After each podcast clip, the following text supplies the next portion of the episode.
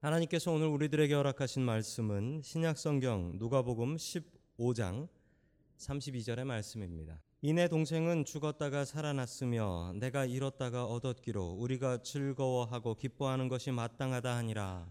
아멘. 하나님께서 우리와 함께 하시며 말씀 주심을 감사드립니다. 아멘. 자, 우리 옆에 계신 분들과 인사 나누겠습니다. 반갑습니다. 인사하시죠.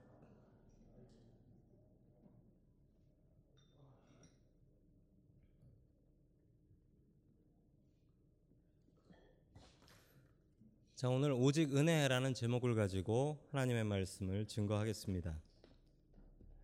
자, 우리 계속해서 종교 개혁 500주년을 맞이하여 어, 종교 개혁자들이 가지고 있었던 다섯 가지 중요한 생각 그 중에 하나하나씩 보고 있는데 오늘 세 번째 오직 은혜입니다. 제가 대학교 다닐 때 기독교 서클을 했었습니다. 기독교 서클을 다녔었는데 그 기독교 서클에는 그 옷 입는 게 좀 정해져 있는 편이었어요. 뭐 아무 옷이나 입을 수도 있지만 믿음 좋은 사람들은 이런 옷을 입는다 이런 게 있었어요. 특별히 여학생들한테 그랬는데 여학생들한테는 그 긴 치마를 입고 여학생들이 긴 치마를 주로 입고 다녔습니다. 예, 짧은 치마를 입으면 아, 믿음 없는 거고 긴 치마를 입으면 믿음 있는 거고 뭐 이런 식이었던 거예요. 그런데 어느 날 다들 여자분들이 다 긴 치마나 바지를 입고 다니셨는데 어느 날 신입생이 하나 들어왔는데 정말 짧아도 짧아도 그런 짧은 치마 본 적이 없어요. 그걸 입고 예배 때 나타난 겁니다. 그때 저희 간사님이 계셨어요. 그 리더 같은 분이신데 그분이 그 신입생 여학생을 불러가지고 조용히 불러서 그 여학생에게 이렇게 얘기했답니다. 아, 난네 치마 때문에 하나도 예배가 은혜가 안 됐다 라고 얘기를 하셨어요. 그래서 그 여학생이 신입생이 또 저랑 잘 아는 신입생이어서 그 얘기를 저한테 했습니다. 그래서 너무 슬프다고. 그래서 저하고 남학생들이 많이 위로를 해줬습니다. 우리는 네 치마의 은혜를 많이 받았어.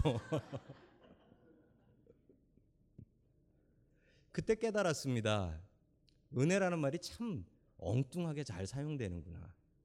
여러분 교회에서 은혜라는 말이 정말 엉뚱한 의미로 많이 사용이 됩니다. 진짜 은혜는 무엇일까요? 오늘 하나님의 말씀을 통하여 오직 은혜만 받을 수 있기를 주의 이름으로 간절히 축원합니다. 아멘. 첫 번째 하나님께서 우리들에게 주시는 말씀은 아버지께로 돌아오라라는 말씀입니다. 아버지께로 돌아오라. 자, 누가복음 15장에는 세 가지 이야기가 나옵니다. 잃어버렸다가 찾은 것들에 대한 이야기인데 잃어버린 양, 잃어버린 동전, 잃어버린 아들, 예, 이런 게 나옵니다. 아, 이런 것들은 시험에 잘 나오죠. 네. 어떤 사람에게 두 아들이 있었습니다. 두 아들이 있었는데 아, 첫째 아들하고 둘째 아들 그 중에 둘째 아들이 갑자기 아버지에게 찾아와서 이런 말도 안 되는 요구를 하는 것이었습니다. 자 누가복음 15장 12절의 말씀을 같이 봅니다. 시작. 작은 아들이 아버지에게 말하기를 아버지 재산 가운데서 내게 돌아올 몫을 내게 주십시오 하였다. 그래서 아버지는 살림을 두 아들에게 나누어 주었다. 아멘. 갑자기 재산을 나눠 달라라고 하는 겁니다. 이스라엘에서는 아들이 재산을 받습니다. 딸이 재산을 못 받아요. 왜 그러냐면 이 재산이 주로 땅이거든요. 근데 문제는 이 땅을 딸이 받게 되면 문제가 생겨요. 왜냐하면 이 지파가 있어서 그 지파의 땅이거든요. 근데 이 딸이 이 땅을 갖고 있으면 딸이 다른 지파로 시집을 가면 우리 지파 땅이 다른 지파로 가게 되는 이런 꼴이 나게 된다는 거죠. 그래서 딸한테는 땅을 주지 않았습니다. 그러나 아들에겐 땅을 줬죠. 그러니 둘째 아들이 당연히 아버지 내 땅 놔주십시오라고 얘기할 수 있나요? 할 수가 없습니다. 왜냐하면 아버지가 살아계시니까 안 돼요. 아버지가 살아계시는 동안은 땅을 아들에게 줄 수가 없습니다. 그게 법이에요. 탈무드에도 나옵니다. 아버지가 살아있을 때 재산을 아들에게 주는 것은 불가능하다. 라고 나와요. 더 나아가서 살아계신 아버지에게 아버지 나에게 땅을 주십시오라는 얘기는 아버지 왜 이렇게 오래 사세요? 이 얘기랑 같습니다. 빨리 돌아가셔야죠. 아버지 때문에 힘들어요. 이런 불효막심한 이야기가 되는 것입니다. 이 설교를 예수님의 설교를 듣고 있었던 사람들은 이 얘기를 들으면서 아주 깜짝 놀랐을 거예요. 경악을 금치 못하면 아니 어떻게 저런 놈이 다 있지? 실제로 이런 아들이 있으면 이런 아들을 자기 아버지가 어떻게 하냐면 동네에다가 망신을 시켜줍니다. 이 아들 놈이 이 못된 놈이 이런 놈이 다 있습니다. 라고 하면서 동네에다 망신을 시켜야 돼요. 왜냐하면 그런 아들이 집에 있다는 것만으로도 아버지는 그 동네에서 망신을 당하기 때문에 그렇습니다. 옛날에 이런 말이 있었습니다. 요즘은 잘 쓰지 않는 말인데 동네 창피해서 못 살겠다라는 말이 있어요. 동네 창피해서. 여러분 이 얘기 들어보셨죠? 이게 진짜 그런 뜻이 있습니다. 옛날에는요 법보다도 더 중요한 게 그 동네법이었어요. 동네법. 그래서 동네에서 아이고 저 집 못 쓸 집, 저 집 아들 몹쓸 놈 이렇게 찍혀버리면은 그 동네에서 살기 힘들었어요. 자 이렇게 망신을 당하면 아버지는 자기 아들을 동네에다 세워놓고 이 아들놈이 이게 못돼 가지고 이렇습니다 라고 얘기를 해야 합니다. 실제로 지금 중동에서는 이 옛날 법들이 그냥 그대로 이어져 있어서 중동법 중에 이 명예살인이라는 게 있습니다. 법으로 정해진 건 아닌데 그 동네 사람들이 그렇게 해요. 실제로 얼마 전에 미국에서 있었던 일인데 파키스탄에서 이민 오신 분인데 딸이 미국에 와가지고 입으라는 옷은 안 입고 그 청바지 입고 다니면서 그리고 머리에 쓰는 거 있잖아요. 그것도 안 쓰고 학교 가려 그러고 남자친구랑만 놀러 다니고 그래가지고 이 아버지가 그 딸을 자기 손으로 죽였습니다. 미국에서 자기 손으로 죽였어요. 우리 동네에선 그렇게 한다는 거예요. 왜냐하면 명예가 중요하니까. 이 명예가 훼손되면 그 가족이 그 동네에서 못 살아요. 그래서 이런 일들을 저지르는 것이죠. 그런데 이 이야기에 나오는 아버지는 무슨 생각을 가지셨는지는 알 수는 없지만 아들이 이런 욕을 하니까 그래 주마 하면서 재산을 줘버립니다. 나눠 줘버려요.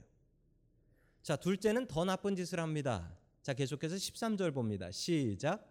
며칠 뒤에 작은 아들은 제 것을 다 챙겨서 먼 지방으로 가서 거기서 방탕하게 살면서 그 재산을 낭비하였다.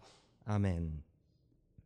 더 나쁜 짓이 뭐냐면 그 땅을 받았는데 며칠 뒤에 그 땅을 갖고 갈 수 없으니까 그 땅을 팔아서 돈을 만들어요. 그래서 도망갑니다. 이건 더 나빠요. 왜냐하면 이 땅은 우리 가문의 땅이란 말이에요. 이 패밀리 랜드인데 이거 지켜야 되는 건데 이거를 놀고 먹으려고 팔아버리고 먼 나라로 갔다라는 겁니다. 얼마나 먼 나라로 갔을까요? 또 쉽게 돌아온 거 보니까 그렇게 멀어 보이지 않은데 여러분이 먼 나라의 기준이 있습니다. 저도 이 먼 나라를 전에는 몰랐는데 아이를 키워 가지고 아이가 대학 갈 때 되니까 저 먼 나라의 의미를 알겠더라고요. 애들이 대학을 가는데 먼 곳으로 가려고 그래. 부모 간섭을 안 받으려고 자기 마음대로 살려고. 그게 바로 저 먼 나라예요. 먼 나라는 그렇게 멀지 않아도 돼요. 부모의 간섭에서 벗어나면 이 먼 나라가 되는 것입니다. 자, 거기는 아마 돈 쓰고 놀기 좋은 것 같습니다. 그 재산을 다 낭비해서 없애버렸다라고 이야기하죠. 그리고 나서 어떤 일이 벌어지냐면 15절의 말씀 같이 봅니다. 시작. 그래서 그는 그 지방의 주민 가운데 한 사람을 찾아가서 몸을 의탁하였다. 그 사람은 그를 돌로 보내서 돼지를 치게 하였다. 아멘. 열쇠는 돼지입니다. 그 유대인들은 돼지를 싫어합니다. 돼지를 먹지도 않고 돼지를 키우지도 않습니다.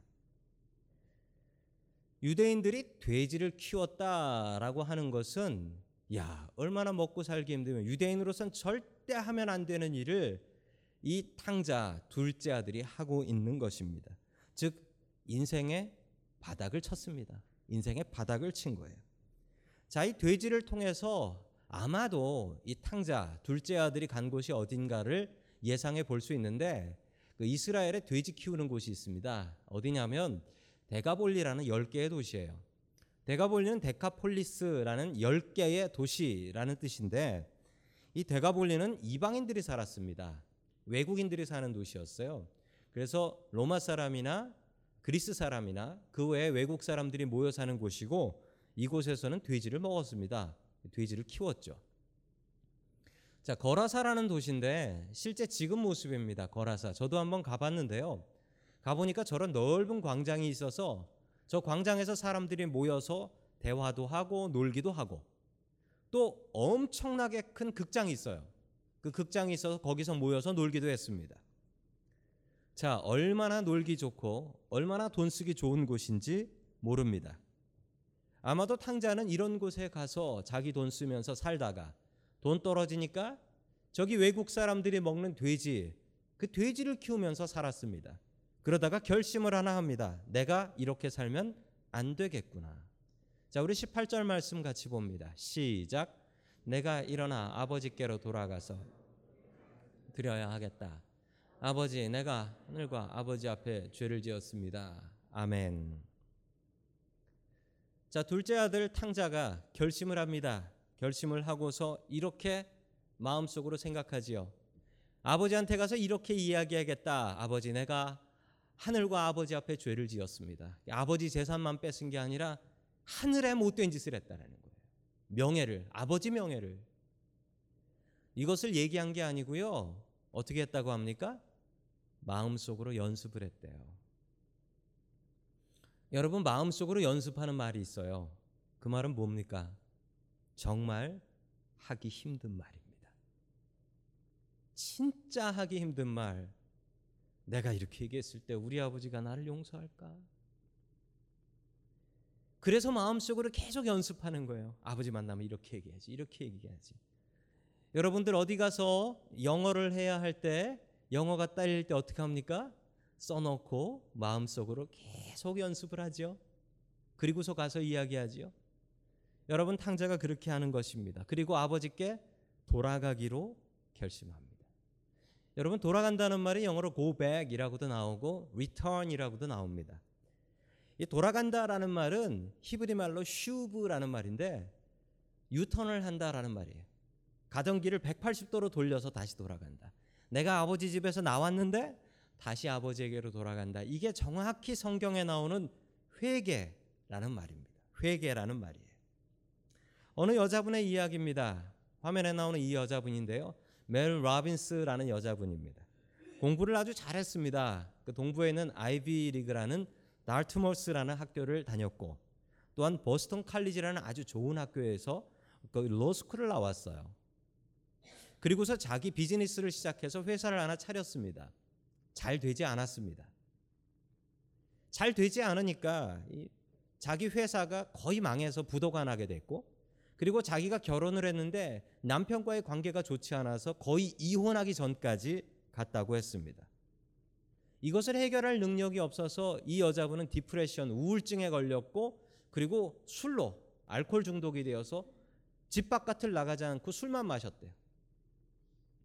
하루는 술 마시다가 소파에 누워가지고 TV를 보는데 TV에서 영 재미없는 게 나오더랍니다. 아주 할 일 없는 사람들이 보는 것. 뭐냐면 이 여자분이 뭘 봤냐면 그 인공위성 라켓 쏘는 것을 봤대요. 그리고 5, 4, 3, 2, 1 lift off 하면서 뜨는 걸 봤대요. 얼마나 볼 게 없었으면 그걸 봤겠습니까? 그걸 보다가 왜 저 로켓은 5초 안에 뜨는데 왜 내 인생은 안 뜨지? 이걸 깨닫게 됐대요. 그러면서 마음속으로 다짐하기를 이제부터 다섯 살 때까지 하자. 다섯 살 때까지. 이분이 다섯 살 때까지 합니다. 남편한테 이제 잘해야지. 라고 다섯 살 때까지 하고 그냥 해버렸고 회사 출근해야지. 다섯 살 때까지 그냥 했대요. 그래서 이 여자분이 만든 게 5초의 법칙입니다.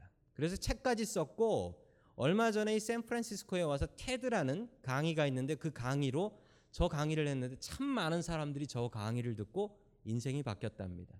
뭐냐면 5초 안에 하는 거예요. 이 여자분의 책에 보면 이런 이야기가 나옵니다. 사람의 머리가 아주 간사해서 분명히 해야 되는 일인데 그 5초 안에 다른 생각을 한대요. 어떤 생각이냐면 알람이 울려서 아침에 일어나야 되는데 마음속으로 무슨 생각을 하냐면 5분만 더 자자. 그 생각을 한대요.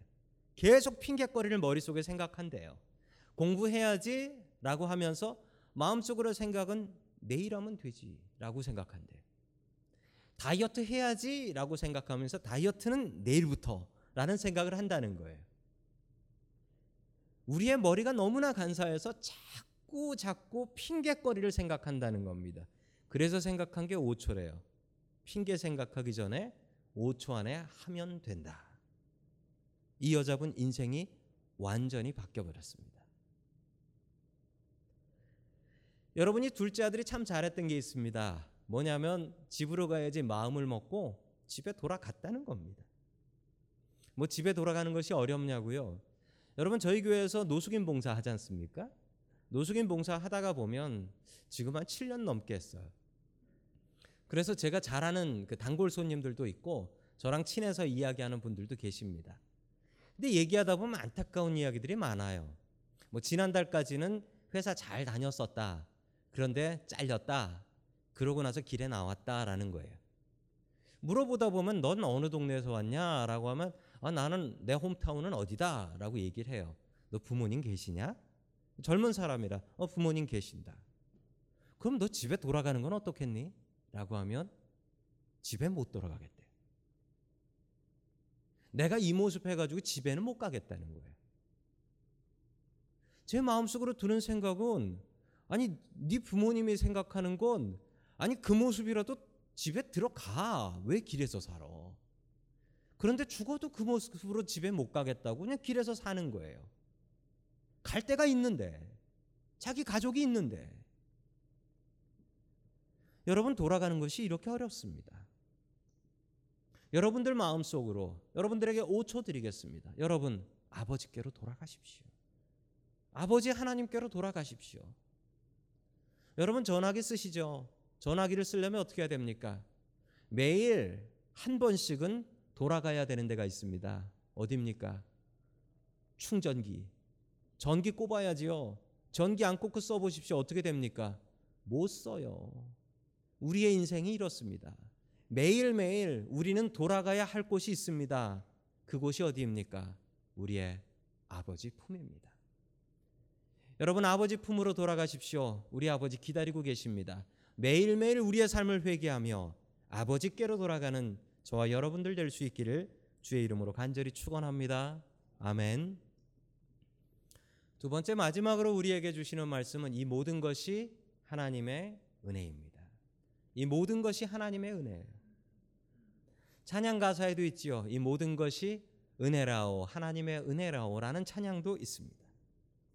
여러분 은혜라는 게 뭐냐면 여러분 은혜를 잘 설명하기는 어렵습니다. 근데 은혜를 생각하면 세 가지를 생각하셔야 됩니다. 뭐냐면 거저 주셨다. 그리고 아주 귀한 거다. 선물이다. 이 세 가지를 기억하셔야 돼요. 아주 귀한 것을 하나님께서 거저 우리에게 주신 선물입니다.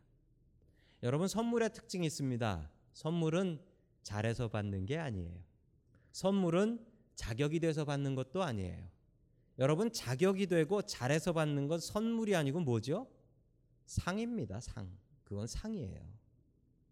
하나님께서 주신 것은 상이 아니라 은혜입니다. 즉 나는 자격 없고 잘한 것 없는데 그냥 주시는 거예요. 여러분 은혜는 그냥 이렇게 기억하시면 됩니다. 우리가 은혜라는 말을 잘못 사용할 때가 있습니다. 괜히 여학생 치마를 놓고 이게 은혜가 되니 안 되니 그런 얘기를 합니다. 여러분 그게 하나님께서 거저 주신 선물입니까? 그렇게 놓고 생각하면 맞는 건지 아닌지 알 수 있어요. 가끔은 이런 얘기를 듣습니다. 설교가 은혜가 된다 안 된다. 찬양이 은혜가 된다 안 된다. 여러분 이 말이 틀린 말입니다. 여러분 은혜라는 것은 내가 정하는 것이 아닙니다. 내가 가게에 가서 파는 귀한 물건을 보고서 이거 은혜로 나한테 그냥 주시오 라고 이야기하면은 이런 정신 나간 사람 그 얘기를 들을 것입니다.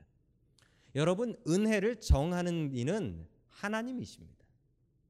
이걸 거저 줄까 말까 너한테 줄까 말까를 정하는 건 하나님입니다.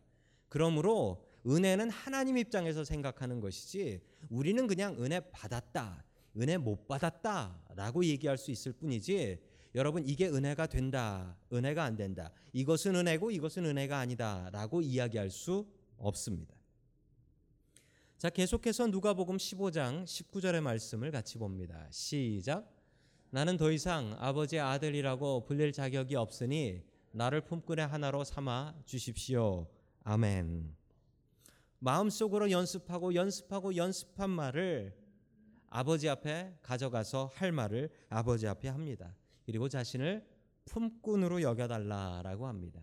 여러분 품꾼이 뭐냐면 하루 벌어서 하루 사는 이 고용되지 않은 여러분 이 시저샵에서 들어오다 보면 아침에 자기 일 좀 데려가서 써주세요라고 기다리는 분들이 있습니다. 그 사람들이 바로 품꾼이에요.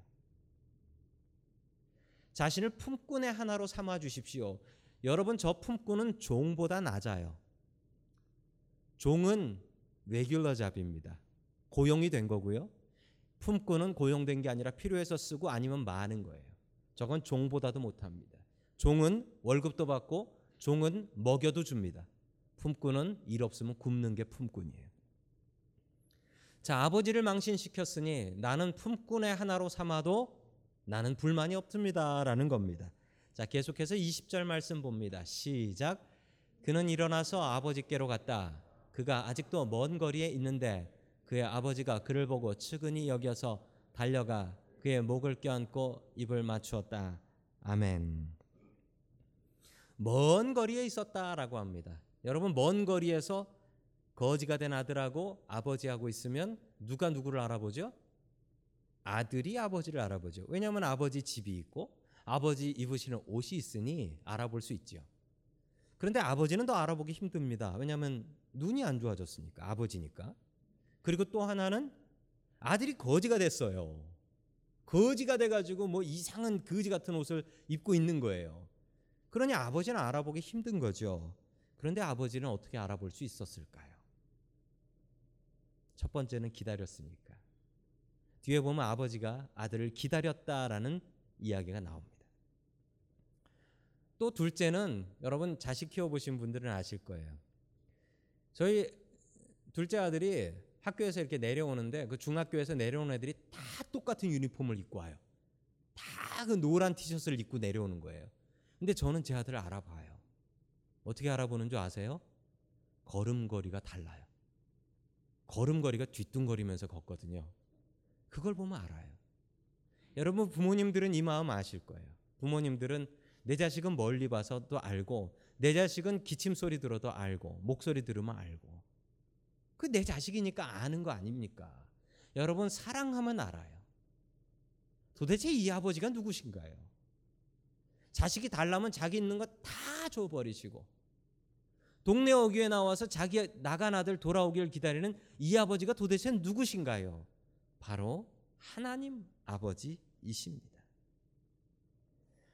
이렇게 둘째 아들이 돌아왔습니다. 이 둘째 아들이 돌아왔는데 누가 제일 기분이 나빴을까요?